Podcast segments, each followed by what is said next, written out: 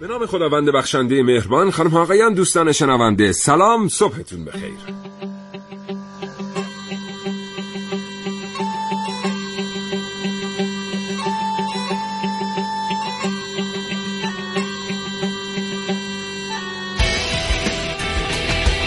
کاوشگر رو میشنوید زنده از رادیو جوان.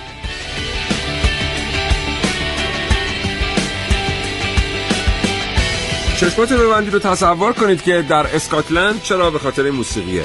یه روز دارید راه میرید یه پیامک براتون میاد که مثلا من یه چوپانی هستم در فلان روستا در شمال ابردین داشتم گوسفندان رو میبردم به چرا با یه کوزه اشرافی برخورد کردم و تو رو خدا منو لو ندید و بیایید اگه پول دارید من این اشرافی ها رو به قیمت نازلی به شما خواهم فروخت. شما میرید موضوع رو پیگیری می‌کنید می‌بینید که چندین و چند مال باخته وجود دارن که از طریق همین پیامک ازشون کلاه برداری شد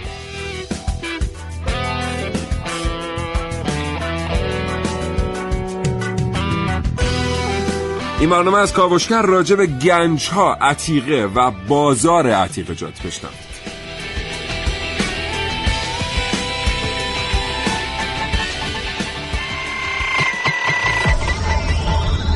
کاوش برای آگاهی. آگاهی برای رشد. رشد برای آبادی. آبادی برای ایران دوست داشتنی.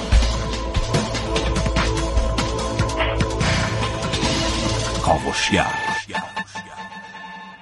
آقا اصلا گنج چیه؟ یه عده چطور گنج پیدا می‌کنن؟ چه دشواری هایی رو باید تحمل کرد تا به گنج رسید؟ به چه چیزی عتیقه میگن و عتیقه رو کی می‌خره؟ کی میفروشه و چگونه بازاری داره؟ اینها و خیلی چیزهای دیگر در کاوشگر امروز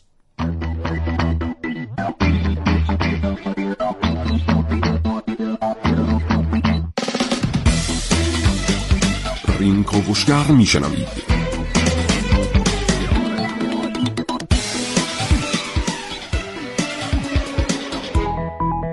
خاطرات سینمیم قاچاقچی بزرگ آثار باستانی با من سعید مولایی.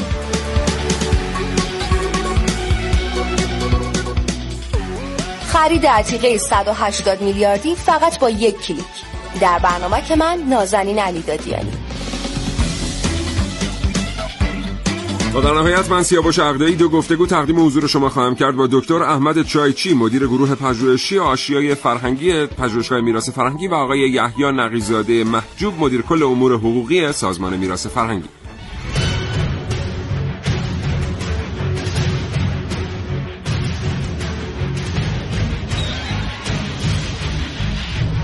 ارتباط با کاوشگر. 3881 برای ارسال پیامک ها و 224000 2250 اگر علاقمند هستید با ما تماس بگیرید.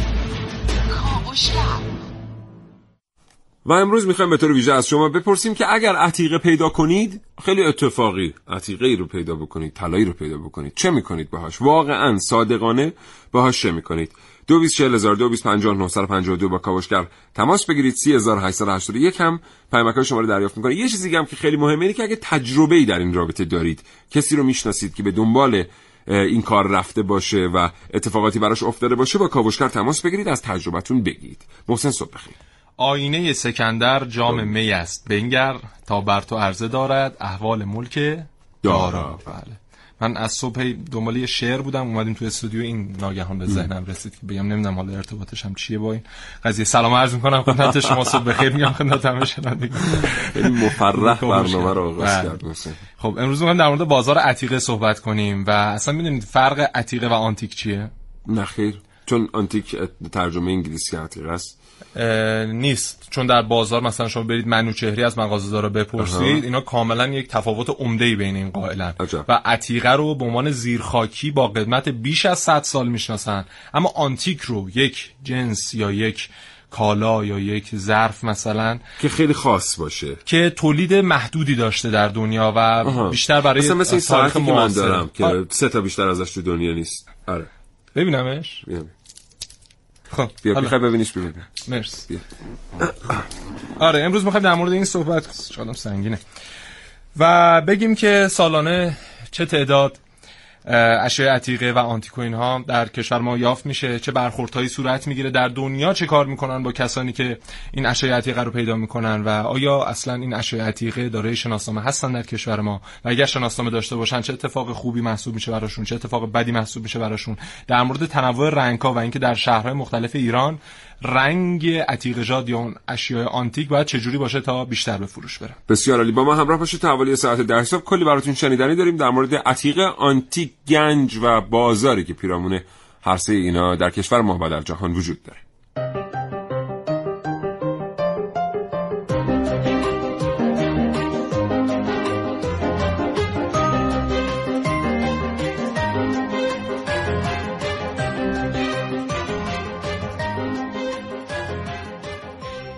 حراج عتیقجات و اشیای قدیمی برای بعضی ها یک سرگرمیه ولی برای بعضی ها یک شغله. بازنشسته بانک هستم به 69 اینجا کاسبم و این کارهایی که اینجا ملاحظه میفرمین به خاطر دل خودم و عشق خودمه. خرید از این حراجی ها هم برای برخی تفریحه ولی برای خیلی ها یک دغدغه است.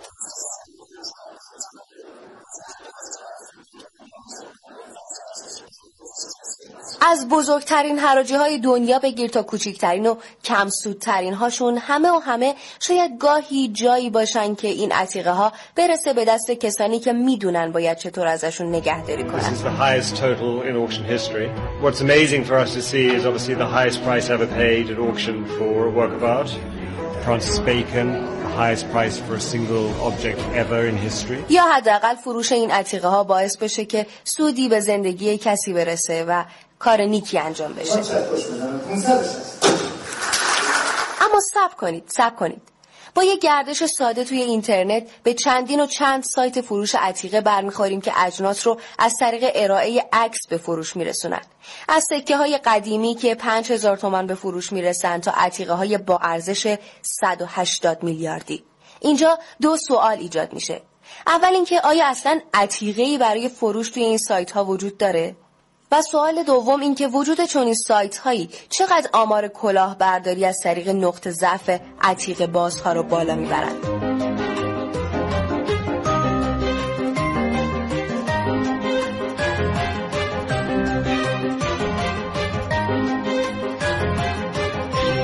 بله. خلاصه دیگه. بله. چند سال پیش هیچ آماری از این کشفیات عتیق و اینها در کشور منتشر نمی‌شد. اما می‌کنم سال 94 بود که یک آماری منتشر شد و آمار سالهای قبل هم به نوعی بیان کرد و گفت که مثلا سال 87 ما 531 کشفیات عتیقجات در جای جای ایران داشتیم. اینا چیزایی بوده که یافت شده. حالا اونایی که به صورت قاچاقی خارج شده از کشور بماند که تعدادش هم بسیار زیاده. در مورد صحبت خواهیم کرد. در سال 88 این رقم دو برابر شده. تقریبا شده 953 کشفیات و در سال 92 تقریبا شده سه برابر. شده 1525 کشفیات. و می‌بینیم که اینها اکثرا حالا یک نظر کارشناسانه هست که میگن که سازمان میراث فرهنگی باید در مورد مقابله یا برخورد با کسانی که حالا به صورت اتفاقی یا اصلا میرن دنبال اینکه یک گنجی رو کشف کنن یک عتیقی رو کشف کنن بیاد پولی که باید پرداخت کنه رو پرداخت کنه به طرف تا فرد مجبور نشه به صورت قاچاقی رو ببره خارج از اتفاقی در دنیا میفته. در دنیا بله. میفته بله. و ما پول بدیم حداقل تاریخمون رو در کشورمون حفظ کنیم. در خارج به این ترتیبه که اگر یک شی تاریخی ارزش حالا یک عتیقه ارزش تاریخی داشته باشه اون رو دولت یا سازمان میراث فرهنگیشون مثلا خریداری می‌کنه. هر چقدر پولش باشه به طرف میدن طرف هم خب دریافت می‌کنه و اون رو اهدا می‌کنه به حکومت. اما اگر اون حالا عتیقه یافت شده فاقد مثلا ارزش تاریخی بسیار زیادی باشه اینو اجازه میدن حتی بره در بازارهای بین المللی به فروش بره طرف خودش بره اون رو پیگیر کنه هر جای انگلستان پر از این آره. اما یه نکته داره. فرد حتما باید اینو بیاره. کارشناسا در موردش نظر بدن بهش شناسنامه بدن محل کشف دقیقش مشخص بشه تاریخ و قدمتش مشخص بشه که بعدا اگر خواستن حالا دنبالش بگردن راحتتر بتونن پیداش کنن. و اون شی هر جا که رفت هم با قیمت واقعیش به فروش بره هم اون کسی که خریداری می‌کنه حتما بدونه که این دقیقا در کجا کشف شده آیا اون قدمت تاریخی لازمه رو داره یا نداره. اما در کشور ما اتفاق نمیفته سازمان میراث فرهنگی میگه که هر گنجی هر عتیقه هر ظرفی هر سکه‌ای که کشف بشه حتما باید بیاد به صورت رایگان در اختیار ما قرار بگیره. اگر هم فردی نیاد این کارو بکنه از 6 ماه تا 3 سال براش حبس می‌بریم و دو برابر اون چیزی که کشف کرده دو برابر ارزشش باید به ما پول پرداخت کنه. بله. یعنی مثلا اگر یه چیزی پیدا بشه یه میلیارد قیمتش باشه دو میلیارد طرف اگر معرفی نکنه خودش رو جریمه میشه بله. بله. خب حالا به حال باید این قوانین توش یه سری جذابیت هایی هم وجود داشته باشه بله. برای تحویل دیگه. حالا شاید واقعا سازمان میراث فرنگی نتونه تمام قیمت اون شیء یافت شده رو پرداخت بکنه ولی حداقل می‌تونه قسمتی از قیمت رو پرداخت بکنه. چرا؟ برای اینکه اینا وقتی در بازارهای سیاه و زیرزمینی به فروش می‌رسه خطرات بسیار زیادی فروشنده رو تهدید بله. و قطع به یقین اگر یک دهم قیمت اون کالا رو هم سازمان میراث فرهنگی پرداخت بکنه بسیاری از یابندگان ترجیح میدن که بیان این پول بی دردسر رو بگیرن بله. و وارد این بازارهای زیرزمینی نشن که عموما هم سرشون کلا میره و اگر قیمت اجناس خیلی بالا باشه ممکنه جان خودشون و خانوادهشون هم به خطر بیفته و این همه تقلب هم دیگه نخواهیم داشت و مثلا یک ظرف مکشوفه 10 تا مدل تقلبیش بیرون نمیاد و طرف می‌دونه که این یه دونه است و در اختیار سازمان میراث فرهنگیه و حالا نمیره تقلبیشو پول بده چه می‌دونم 500 میلیون 600 میلیون حالا بر بله. قیمتی که هست حالا کلی هم کلکسیونر وجود داره در بله. همین ایران که اینا اعلام نمی‌کنن داراییاشون رو و اعلام نکردند و اینا هم پول های گذافی برای خرید این عتیق جات میدن. تعدادشون البته در ایران زیاد نیست ولی اونهایی که دارن این کارو می‌کنن بسیار پرقدرت دارن این کارو می‌کنن. یعنی بعضی وقتا قطعاتی خریداری شده توسط همین کلکسیونرها به قیمت بالای ده یا 15 میلیارد تومن. یادمون نره که یکی از گرانترین مومیایی های دنیا در ایران خرید و فروش شد. خرید و فروش شد برای اینکه در کلکسیونی در ایران نگهداری بشه نه برای اینکه خارج بشه از کشور و در نهایت در بازار بین المللی به فروش برسه با قیمت گزافتر. این خودش نکته ایه این نشون میده که چقدر برخی حاضرند هزینه بکنند برای تکمیل کلکسیون خودشون. تا لحظاتی دیگر گفتگوی تلفنی کاوشگر را خواهید شنید. با جناب آقای یحیی نقیزاده محجوب مدیر کل امور حقوقی سازمان میراث فرهنگی.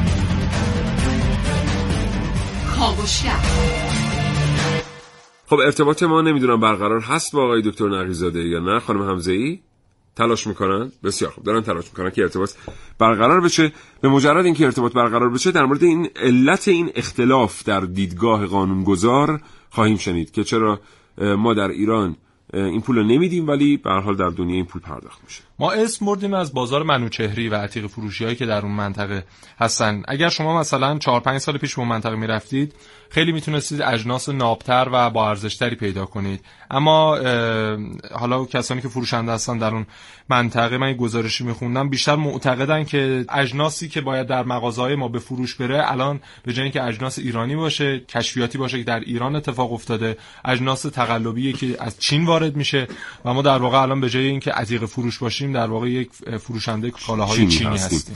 عتیق هم چینی داره به هر حال. جناب آقای یحیی نقیزاده محجوب مدیر کل امور حقوقی سازمان میراث فرهنگی. سلام صبح بخیر. بسم الله الرحمن الرحیم. عرض سلام و ادب و صبح بخیر دارم خدمت شما و همکاران محترم و تمامی شنوندگان عزیز این برنامه. حالا احوالتون خوب آقای محجوب؟ قربان شما خیلی لطف دارین. آقای محجوب ما می‌خوایم از شما بشنویم در مورد اختلاف میان قانون کشف و تبادل عتیقه در ایران و در دنیا. ما می‌بینیم که در دنیا دولت ها پول پرداخت می‌کنن به کاشف برای اینکه بتونن اون اثر کشف شده رو در اختیار بگیرن. ولی در ایران ما با این قانون مواجه هستیم که هر آنچه که کشف بشه متعلق به دولت و کاشف حقی در رابطه با مالکیت اون نداره و پولی هم دریافت نمی‌کنه در ازای تحویلش. از شما میشنویم در مورد این اختلاف در دیدگاه. خدمت شما ارز کنم برابر قوانین موجود هر گونه کشف آثار تاریخی فرهنگی و اموال تاریخی فرهنگی زیر خاکی ممنوع هست و به عنوان یک جرم شناخته میشه و اساسا به جهت حفاظت آثار تاریخی کشور که مال عموم مردم هست و بخشی از پیشینه و تاریخ ما رو نشانگر هست این بحث و ممنوعیت وجود دارد. در کشورهای دیگه دنیا هم وضعیت تقریبا به همین شکل است. به این شکل نیست که کشورها برابر قانونشون اجازه داده باشن که اشخاص آزاد باشن و حفاری غیر مجاز یا حفاری انجام بدن به منظور قصد به قصد کشف عتیقه. منتها تفاوت های جزئی در نحوه جمعآوری اشیا از طریق دولت ها وجود داره. اشیایی که به صورت تصادفی کشف میشه دولت ها معمولا برای اینکه این اشیا حفظ بشن و مسئول از خرید و فروش های غیر مجاز و خروج از کشور یا قاچاق بشن اینها رو با پرداخت مبالغ یا دادن حالا عناوین مختلفی از جمله دوستدار میراث فرهنگی یا تشویق و تقدیر در مبادی مراکز مختلف عناوین مختلف سعی می‌کنن این اشیا رو جمع کنن. یا موزه داران و مجموعه داران رو که دارای مجوزهای خاصی هستن و مجوزهای مورد تایید هستن اجازه دادن که این اشیا رو خریداری کنن و در موزه ها به نمایش بذارن. در کشور ما به این فرم هست که اشیایی که به صورت غیر مجاز استحصال میشه و کشف میشه ناشی از حفاری های غیر مجاز هست.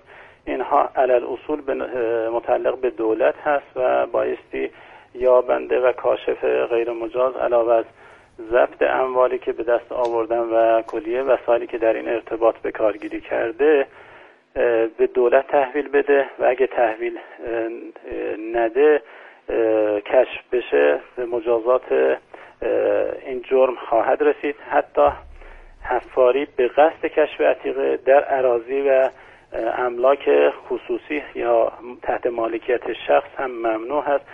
یعنی ساده تر بگم هر کس در حیات و ملک خودش هم حفاری کنه این حفاری اگه به قصد کشف عتیقه باشه مشمول مجازات تفسیر ماده 562 هست که حفاری غیر مجاز هست. آقای نقیزاده محجوب. بله. ببخشید آقای محجوب عذرخواهی می‌کنم. محسن رسولی بله. وارد بحث میشه باشه. عرض سلام دارم خدمتتون. زنده باشید. آقای نقیزاده ما در حالا سرزمین اسلامی در گذشته داشتیم که اینها قوانینی داشتن مثلا برای گنج پیدایی خمس. تعیین می‌کردن و اون رو یک حالا مال مشروعه می‌دونستن در صورتی که خمسش پرداخت بشه. این رو آیا یه راه حل خوب نمی‌دونید در شرایط فعلی ما که می‌بینیم ما باز همین قوانین سختگیرانه رو اعمال می‌کنیم اما همچنان اون قاچاقی که باید صورت بگیره حتی بیشتر از زمانهای قبلی افزایش پیدا می‌کنه و کارساز نیست. فکر نمی‌کنید این مثلا ما بیایم این رو مشروع بدونیم در صورتی که طرفی که پیدا می‌کنه یا باید خمسش رو بپردازه یا یک حالا حقی رو به حکومت یا دولت پرداخت کنه؟ بله ببینید وضعیت حاکم بر میراث فرهنگی در تمام دنیا به استناد کنوانسیون های بین المللی به گونه ای هست که مالکیت اشخاص و مالکیت شخصی و هر گونه بهره برداری سودجویانه رو نفی می‌کنه.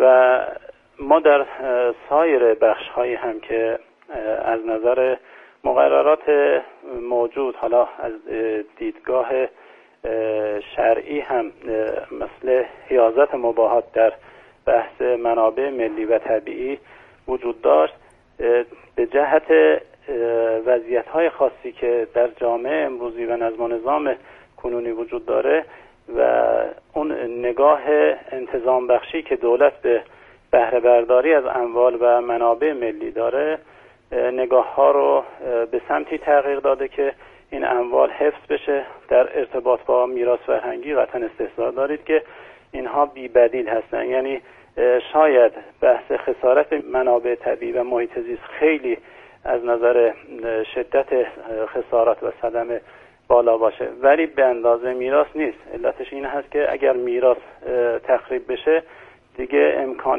بازسازی و بازآوری بله. اون به هیچ وجه وجود آقای نداره. محجوب متشکرم از توضیحاتتون. ولی اینجا هنوز این سوال باقی میمونه که ببینید به هر حال عده بسیار زیادی در طول سال اکتشافاتی انجام میدن. حالا خواسته یا ناخواسته یعنی چه به واسطه حفاری های غیر مجاز و چه به واسطه اتفاق و حادثه.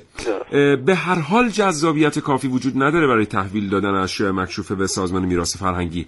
با توجه به اینکه حتی بازارهای الان وجود داره که با قیمت هایی که به زعم سازمان میراث فرهنگی نازل هست این اشیا رو می‌خره. ولی به زعم کاشف قیمت قیمت قابل توجهی است. به هر حال یه طوری نباید یک جذابیتی ایجاد کرد در جامعه برای تحویل اجناس مکشوفه. من دو تا مطلب رو خدمت شما ارز کنم.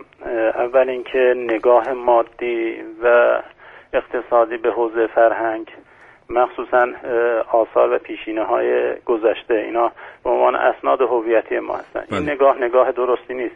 همچنان که ما هیچ وقت به یک عکس خانوادگی یک شناسنامه خودمون نگاه مادی نداریم. برای ما خیلی ارزشمند هست بله. اینها به عنوان پیشینه ها و آثار جناب محجوب عذرخواهی می‌کنم فرمایش شما رو قطع می‌کنم. ولی آیا ما واقعا می‌تونیم از تمام مردم انتظار داشته باشیم که با یک نگاه متعالی به آثار و پیشینه میراث فرهنگیشون نگاه بکنن و اگر مثلا کسی سه تا سکه کشف کرد بگه که نه این هویت ملی منه و من باید این رو تحویل بدم. ببینید از حیث انتظار که بله حتما باید انتظار داشته باشیم که این بحث انجام بشه. منتها بله. قوانین و مقررات اون چیزی که شما هم مد نظرتون هست در قوانین ما هم هست. کشف اتفاقی آثار تاریخی اگر از جنس فلزات گرانبها باشه در صورت تحویل به میراث فرهنگی معادل دو برابر جنس خام اون ماده رو به عنوان حق و کشف پرداخت میشه. یعنی اینطور نیست که ما برای اشیایی که تصادفی کشف کردن و به صورت داوطلبانه تحویل میراث فرهنگی میشه ما به و حق و کشفی ندیم. بله. ما هم در مورد فلزات گرانبها این پرداخت هست. در مورد اشیای غیر فلزی یا فلزات گرانبها برابر نظر کارشناس میراث فرهنگی و نظر کارشناسان رسمی که این صلاحیت رو دارن ارزیابی میشه و قیمتی که تعیین میشه به کاشف یا تحویل. دهنده پرداخت میشه بله. از این جهت قوانین میراث فرهنگی و قوانین کشور این بحث رو پیش بینی کردن و در حوزه کشور ما هم این چنین وضعیتی اعمال میشه منتها بله. اینکه ما نگاهمون رو واقعا در حوزه فرهنگ مثل سایر حوزه ها حالا هم بحث محیط زیست هم منابع طبیعی نیاز به این هست که همه مردم با تعلق این آثار به خودشون از هر گونه تخریب آثار میراث فرهنگی که به عنوان ثروت های ماندگار و پایدار کشور ما هستند حفاظت بشه و این اشیا رو و این اموال رو مال خودشون بدونن. در هر صورت بحث حفاری غیر مجاز خرید و فروش غیر مجاز اشیای عتیقه و قاچاق اون به عنوان جرم محسوب میشه در کشور ما و این از امور ممنوعی هست که بله. اشخاص حالا نباید این کار رو انجام بدن. بسیار سپاسگزارم. جناب آقای یحیی نقیزاده محجوب مدیر کل محترم امور حقوقی سازمان شد. متشکرم از لطفی که کردید. خدا نگهدار.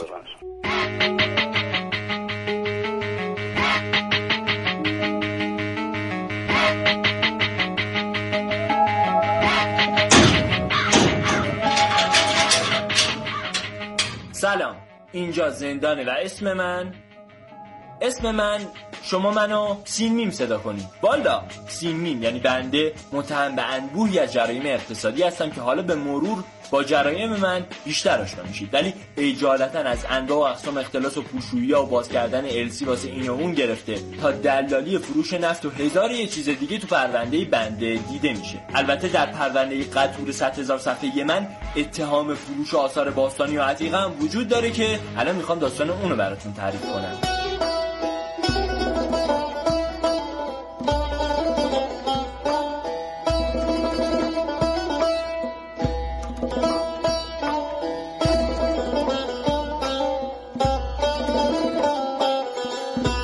آقا چند سال پیش بود. اتفاقا تو همین فصل بهار بود که ما داشتیم تو باغ و دشت و بوستان راه می‌رفتیم و جاتون خالی. یه چیزایی هم میخوندیم. بهار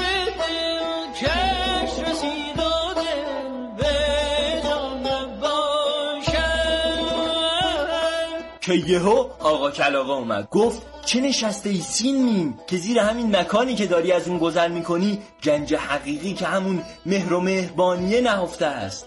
ما هم که فکر کردیم قضیه قضیه انسانی و گفتیم چی از این بهتر که تو این هوای دلانگیز بهاری بتونیم گنج مهرورزی رو پیدا کنیم. آقا ما شروع کردیم به کندن و یه کوزه پیدا کردیم که بعدا فهمیدیم همون نماد مهربانیه. بعد رفتم پیش یه آقایی که اتفاقا ظاهر خیلی متین و خوبی هم داشت و معلوم بود آدم خیریه. گنج رو ازم گرفت و گفت که به خاطر اینکه به دنبال مهرورزی بودم و دوست داره این فرهنگ رو بین عموم مردم نهادینه کنه یه مبلغی به عنوان هدیه به ما میده. خلاصه هر روز آقا کلاقه واسه ما خبر از انواع و اقسام گنج های سعادت و بخشندگی و کلا صفات خوب انسانی می آورد و منم که چون ذاتا عاشق این صفاتم به جستجوی این گنجا می‌رفتم و هر چی پیدا می‌کردم پیش آقای خیر میبردم تا هدیه ما از ایشون دریافت کنم. این بود داستان ما. ولی واقعا نمی‌دونم چرا هیچکی داستان منو باور نمی‌کنه. من میگم همین بوده شما هم بگید این بوده. والا اصلا چه کاری آدم هم خودش هم دیگران رو نگران کنه؟ بله. البته ما نمی‌خوایم به یک قانونی حمله بکنیم خدای نکرده بله. نقدش. ما نه قانون گذاریم نه منتقد قانونیم ولی انتظار انتظایی نمیشه از مردم داشت. واقعا به حال یه سکه مثلا کشف میشه قریب به یک میلیارد تومن در بازار آزاد قیمتشه. ما انتظار داریم که مثلا دو برابر معادل طلای این که مثلا میشه 10 15 میلیون تومن رو کسی بگیره. خب جذابیت داره اون بازار آزاد برای اون آدم دیگه. ممکنه ببره بفروشتش دقیقا. و این مبنای قیمت گذاری اصلا در بحث عتیق و اینها می‌دونید چیه؟ یکی اینکه خود عتیق شناس چه نظری داشته باشه نسبت به اون؟ همین مغازه دارا هم هر کدوم خودشون رو یک عتیق شناس می‌دونن. چون میگم مثلا سی چهل سال عمرمون رو گذاشتیم تو این حرفه و می‌دونیم دیگه تمیز میدیم جنس خوب رو از جنس بد. و نوع مشتری هم خیلی حائز اهمیته. اینکه اون مشتری چقدر می‌پردازه؟ شما یک عتیقه رو اون قیمتی که در تهران میفروشی عمرن بتونی در شهرستان بفروشی. و, و رنگی هم که در عتیقه هست خیلی حائز اهمیته. یا جنس آنتیکی که مثلا به فروش میره. مثلا در تهران اگر شما همین منوچهری رو دوباره تشریف ببرید در ویترین رو که نگاه کنید می‌بینی اکثر اجناس یک رنگ آبی یا یک رنگ صورتی رو بله، شامل آره. چون تهرانی ها اکثرا این رنگو میطلبن و اگر مثلا یک رنگ چه می‌دونم قهوه‌ای یا سبز بچینن پشت ویترین آنچنان فروشی نخواهند داشت. و پولدارها اکثرا می‌دونید از چه رنگی خوششون میاد. سفید. یعنی. که همواره مد هست و مثل ماشینی که سفیدش همیشه مشتری براش بله. هست این هم همون جوریه اهوازی ها بیشتر رنگ زرد رو میطلبن و عتیقجات یا آنتیک های زرد اونجا بیشتر فروش میره و اگر در تهران هم باشه میفرستن مثلا به عتیق. فروشی های اهواز اونجا راحتتر به فروش بره کاشانی ها هم بیشتر رنگ سبز رو میطلبن و عتیقجات یا حالا مثلا آنتیک های سبز اونجا راحتتر به فروش میره و مشتری های بیشتری داره بسیار عالی. متشکرم. قرار بود امروز تماس بگیرید با ما. بگید که اگر عتیقه پیدا کنید آنتیکی پیدا کنید چه می‌کنید؟ میرید تحویل می‌دید به سازمان میراث فرهنگی یا میفروشیدش؟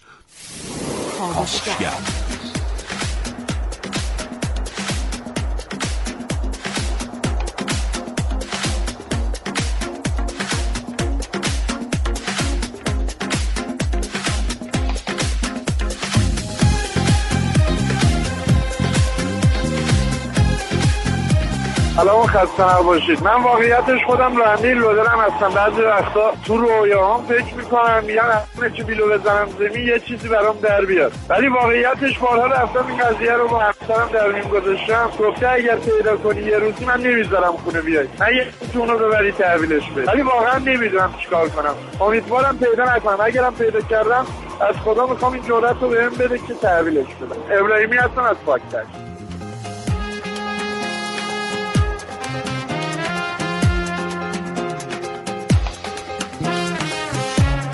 سلام ایمانم از مشهد. عتیقه پیدا کنم حتما میفروشم. امیر از تهران سر. میدمش به میراث فرهنگی چون متعلق به کل ایرانه. میسم سهرابی هم از شهرستان دلیجان اگه پیدا کنم حتما میفروشم. محمود اربابی از شیربان. من به دنبال فروشش میرم چون یکی از دوستانم موقع تحویل عتیقه به میراث فرهنگی خیلی اذیت شد.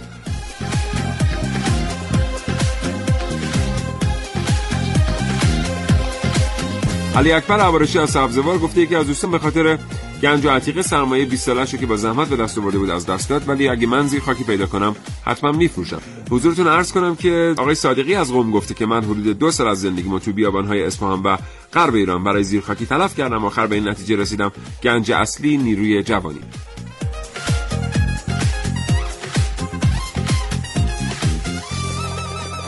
سلام عرض کنم خدمت آقای سیاوش عقدایی نازنین. می‌خواستم بگم که اگر من عتیقه پیدا بکنم از اینجا که خیلی عاشق این اتفاقای عجیب غریب هستم توی زندگی حتما نگرش میدارم و اصلا نمیفروشمش و میرم میگردم باقیش هم پیدا می‌کنم.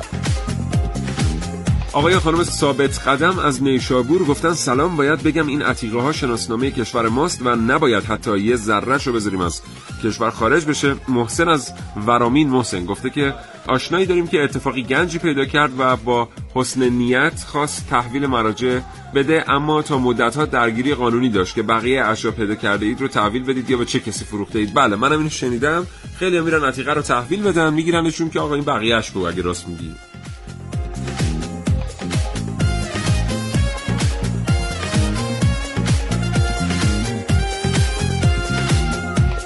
من می‌خواستم خدمتتون ارز کنم که برنامه امروز رو خیلی من نسبت به برنامه قبلی خیلی بیشتر پسندیدم. چون هویت برنامه کاوشگر یه برنامه علمی هست و می‌خواستم پیشنهاد بدم که روی همین خط سیر برنامه پیش بره. این متشکرم.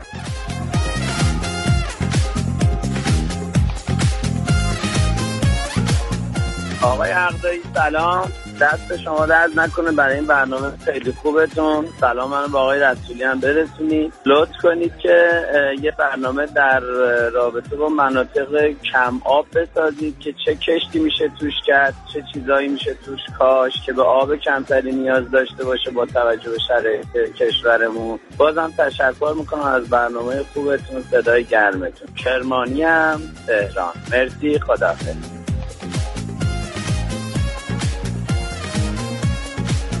از مهر 90 قرار بود که تمام عتیقجات کشف شده شناسنامه دار بشن. نشده. سال 89 سازمان خود سازمان میراث فرهنگی اعلام کرد که قرار یک بازار خرید و فروش اشیای تاریخی در کیش و قشم راه اندازی بشه و اونجا به صورت رسمی و مجاز این عتیقجات به فروش بره و کسانی هم که حالا پول دارن می‌خوان خریداری کنن میرن به صورت رسمی اینجا پول پرداخت کنن و نرن از قاچاقچیان خریداری کنن ولی اون هم اجرایی نشده و دلیل مخالفان اجرایی شدنش میگن که باعث افزایش حفاری غیر مجاز میشه. حالا که اجرایی نشده مگه اون حفاری ها دوباره ادامه دیگه پیدا نکرده دیگه داره در سبد تفریعات مردم اصلا قرار می‌گیره بله. اونایی که مقدار پول دارتر هستن و دنبال ماجراجویی حالا ما دنبال عتیقه و اینا چون نرفتیم بله. و تجربه ای به طور جدی در این رابطه نداریم بله. در مورد می‌تونیم اطلاعات خودمون صحبت کنیم که دقیق تر با مردم. اه، بتونیم ارتباط برقرار کنیم مثلا محسن یه مهندس متالورژی دیگه الان همه تقریبا در ایران اینو می‌دونن که محسن یه مهندس متالورژی یه نفر نمی‌دونست ما روز چند شنبه در مورد این پیوستن ایران به WTO یا بازار جهانی درسته. یکی از کارشناسا رو گرفت نمی‌دونست من مهندس متالورژم گفت شما یه مهندس متالورژ بیار من اثبات کنه که فولاد چینی کیفیتش پایینه دیگه هر دو تا برنامه. ما تو یه برنامه داریم اینو میگیم که محسن مهندس متالورژی و همه مهندسای متالورژی بسیار بسیار انسان‌های تاثیرگذاری هستن در تاریخ و جامعه و زندگی و آینده همه ما و خیلی مهمه. بله حالا می‌خواد محسن به ما بگه مثلا این فلزات چه تغییری زیر خاک پیدا می‌کنن به عنوان کارشناس مثلا چه فرقی بین مفرق مثلا زیر خاک هست و آهن زیر خاک هست و طلا زیر خاک هست؟ و اینا اصلا؟ بستگی به خاکش داره. و اینکه در اون منطقه خاکی که وجود داره چقدر رطوبت داره و چقدر اون شیء عتیقه در چه عمقی از خاک وجود داره و جنسش چیه اینها همه متفاوته. و شما مثلا حالا مفرق رو پیدا می‌کنید یا یک جنس مسی رو پیدا می‌کنید یا یک برونزی رو پیدا می‌کنید همه اینا یک منطقه ای هست در نزدیکی شهر ملایر یک منطقه تاریخی بالای تپه است یه شهر قدیمی بوده اینو تازه کشف کردن. و من یک سری رفته بودم اونجا قشنگ باستانشناسا مشغول فعالیت بودن و در همون لحظه حالا سر زدن من اینا پیدا کردن یک جنس برونزی رو و قطعه ای از اون جنس برونزی یعنی ترکیبی بود. نصفش مثلا نیمه پایینیش آها. برونزی بود نیمه بالاییش حالا ج- جنسی بود. نیمه بالایی کاملا oxide شده بود و اون نیمه پایینی کاملا سالم مونده بود. همه اینها عامل های تاثیرگذاری است که می‌تونه حالا ببینین ما الان به عنوان مثلا یک مثلا نهایی مثلا اینجا واقعا چیز نبود. به عنوان یک کارشناس متخصص متالورژی از محسن شنیدیم که این جنس اینکه جنس اون فلز چیه کجاست چه خاکی وجود داره و اینا نه هم با هم تفاوت داره. حالا من می‌خوام از یه منظر دیگه به این نگاه کنم. کارشناسمون هم پشت خطن یه ذره زود گرفتیمشون. ازشون خواهش می‌کنم شکیبا باشن یکی دو دقیقه. بله. ما با یه بازاری در جنبه این پیدا کردن عتیقه مواجه هستیم به اسم بازار فلزیاب ها. بله بله. شما تبلیغ های متعددی رو می‌بینید که آقا شما بیاین فلزیاب بخرید از ما. این فلزیاب تا عمق 20 متر رو به شما نشون میده. بعد یه مانیتور داره که اونجا فلزیاب های تصویری به شما میگن. اون چیزی که زیر خاک چه شکلیه؟ بعد میگن اینا بعضیاش فلزیابه بعضیاش از تکنولوژی های دیگه استفاده می‌کنه. اسمم براش گذاشتن. مثلا رادار مثلا آنتن. بله. خب ما می‌دونیم که بیشتر فلزیاب هایی که در بازار وجود دارن از یه سیستمی استفاده می‌کنن به اسم pulse induction که یک coil یک سیمپیچی وجود داره که امواج الکترومغناطیسی رو به داخل زمین پالس. القایی، بله induction یعنی. پالس القایی می‌خوره به اون فلزی که زیر زمینه و بله. بازتاب این پالس به اندازه اون فلزه بر هرچی بزرگتر باشه بازتاب بیشتری ایجاد. می‌کنه بازتابش رو دوباره کویل یا سیمپیچ دریافت می‌کنه و تفسیر می‌کنه توسط یک مداری میگه اینجا چیزی هست یا نیست. بله. خب حالا من می‌خوام در مورد چند تا گزاره صحبت بکنم. اول اینکه آقا این فلزیاب ما 20 متر زیر زمین به شما میگه چه خبره؟ دوست عزیزه من که میری فلزیاب 20 متری رو 22 میلیون تومن می‌خری در بازار تهران 15 میلیون تومن می‌خری. اصلا شما بگیر این گفت به شما زیر زمین 20 متر. زیر زمین یه مثلا سکه است که اصلا جز محالات در دنیای الکترونیک. شما اون 20 متر 20 رو- متر رو چجوری می‌خوای به سه تا تیر برقه؟ شما با چه تجهیزات حفاری می‌خوای 20 متر بری پایین؟ که اونم در کوه و بیابان و فلان اینا. این یک دوم اینکه وقتی که ما مثلا داریم در مورد این صحبت می‌کنیم که این فلزیاب تصویری طلا رو تشخیص میده الان محسن توضیح داد که این طلا اینکه زیر چه خاکیه به میزان بازتاب pulse induction ش فرق می‌کنه. یعنی اگه مثلا این طلا رو شما در همدان پیدا کنید یا در مثلا مازندران یا یکی از شهرهای استان مازندران پیدا کنید یا در کردستان این اصلا این, این pulse induction ی که به این می‌خوره پالس القایی که به این می‌خوره بازتابش فرق می‌کنه. پس دستگاه باید بلد باشه کاملا همه اینا رو تا بفهمه. اینا همه کلاهبرداریه. اصولا فلزیابا بیش از دو متر و سه متر کار نمی‌کنن. بله فلزیابای خیلی قدرتمندی داریم در دنیا که می‌تونن این کارا رو انجام بدن. اون فلزیابی که از این ور کوه اون ور کوه به شما میگه دوست عزیزم بالای 300 میلیون تومان. احتمالاً باید براش پول پرداخت بکنید در مورد تکنولوژی نظامی. همین بازار فلزیاب ها هم چون به صورت رسمی هیچ قانونی پشت اینها نیست. اینها هم دوباره بحث حالا اقتصاد زیرزمینی و بله. قاچاقچی و اینا خیلی درش رواج داره. دکتر احمد چایچی مدیر گروه پژوهشی اشیاء فرهنگی تاریخی پژوهشگاه میراث فرهنگی پشت خط برنامه کاوشگر هستن آقای دکتر چایچی سلام صبحتون بخیر. سلام علیکم سلام به شنوندگان عزیزتون. بفرمایید. متشکرم آقای دکتر شکیبا بودید سه چهار دقیقه است. الان پشت خط ما شما رو معطل کردیم. آقای دکتر چایچی پیش از اینکه بحث رو با شما آغاز کنیم بسیاری از مردم وقتی صحبت قاچاق عتیقه میشه با خودشون فکر می‌کنن که مثلا یه کاسه ای هم آمد از کشور خارج شد با یک قیمتی. این چه واقعا ضرر اقتصادی می‌تونه واسه کشور داشته باشه؟ یا به طور کلی چه ضرر فرهنگی؟ الان که دیگه دنیا دنیای اینترنت و فضای مجازی است چه فرقی می‌کنه که من این رو برم در موزه لوور ببینم یا در موزه لوور مجازی روی شبکه اینترنت دور بزنم؟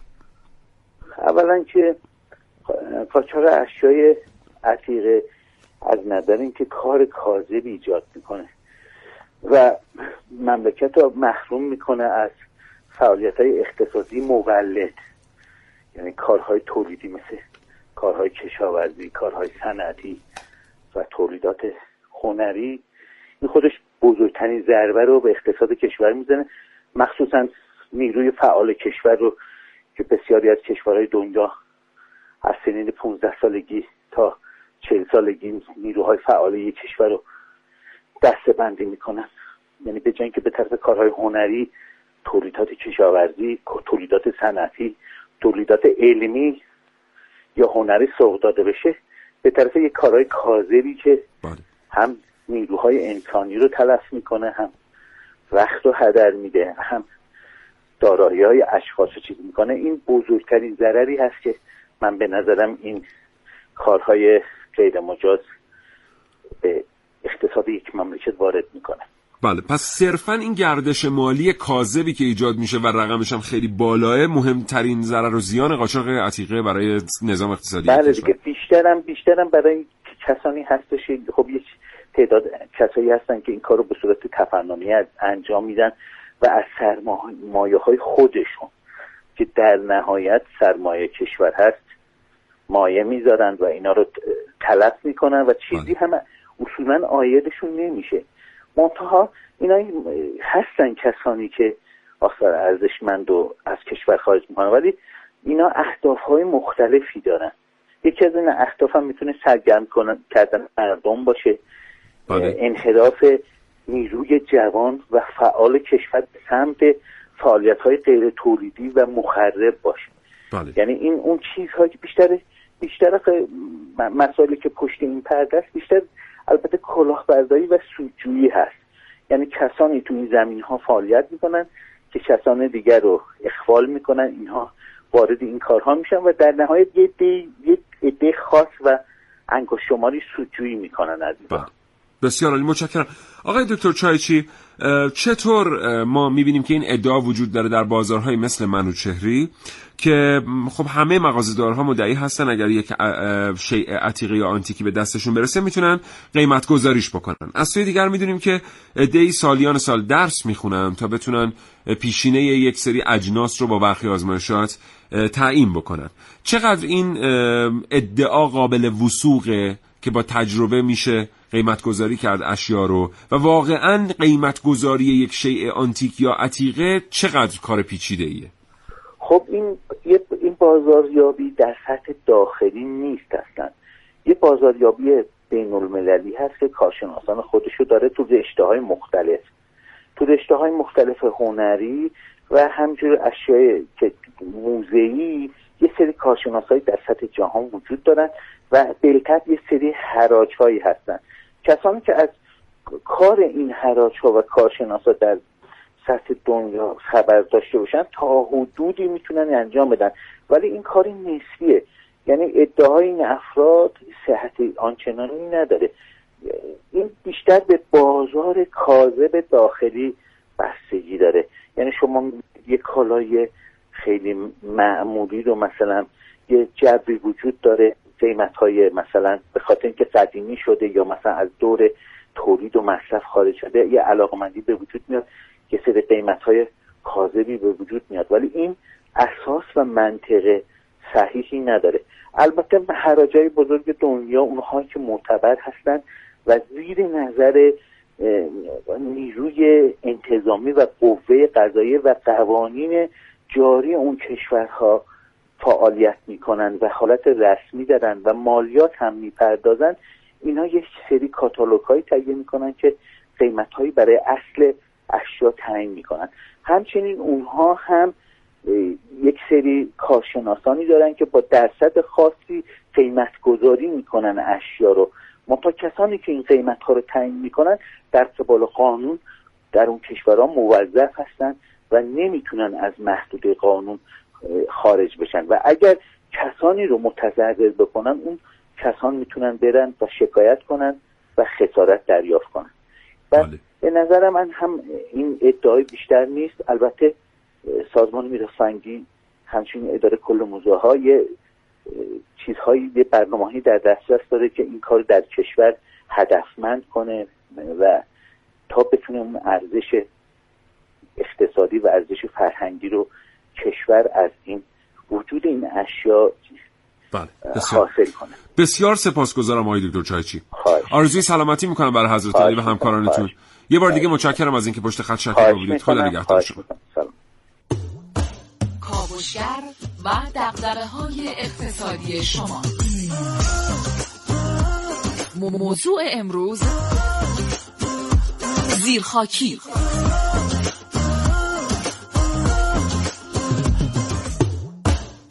بله. الان داشتیم با محسن در این رابطه صحبت می‌کردیم که ما اصلا بازار عتیقه رو نمی‌دونم چرا هیچ درکی ازش نه مثلا شما بری یه گلدون بخری 10 سانتی متر 25 میلیون تومن. ارزش داره. چه... آره می‌دونم ولی با اینکه می‌دونم درک درستی واقعا ازش ندارم بله. آره. فرصتی باقی نیست. ببخشید دوستان محسن متشکرم از تو دوستان خدا نگهدار.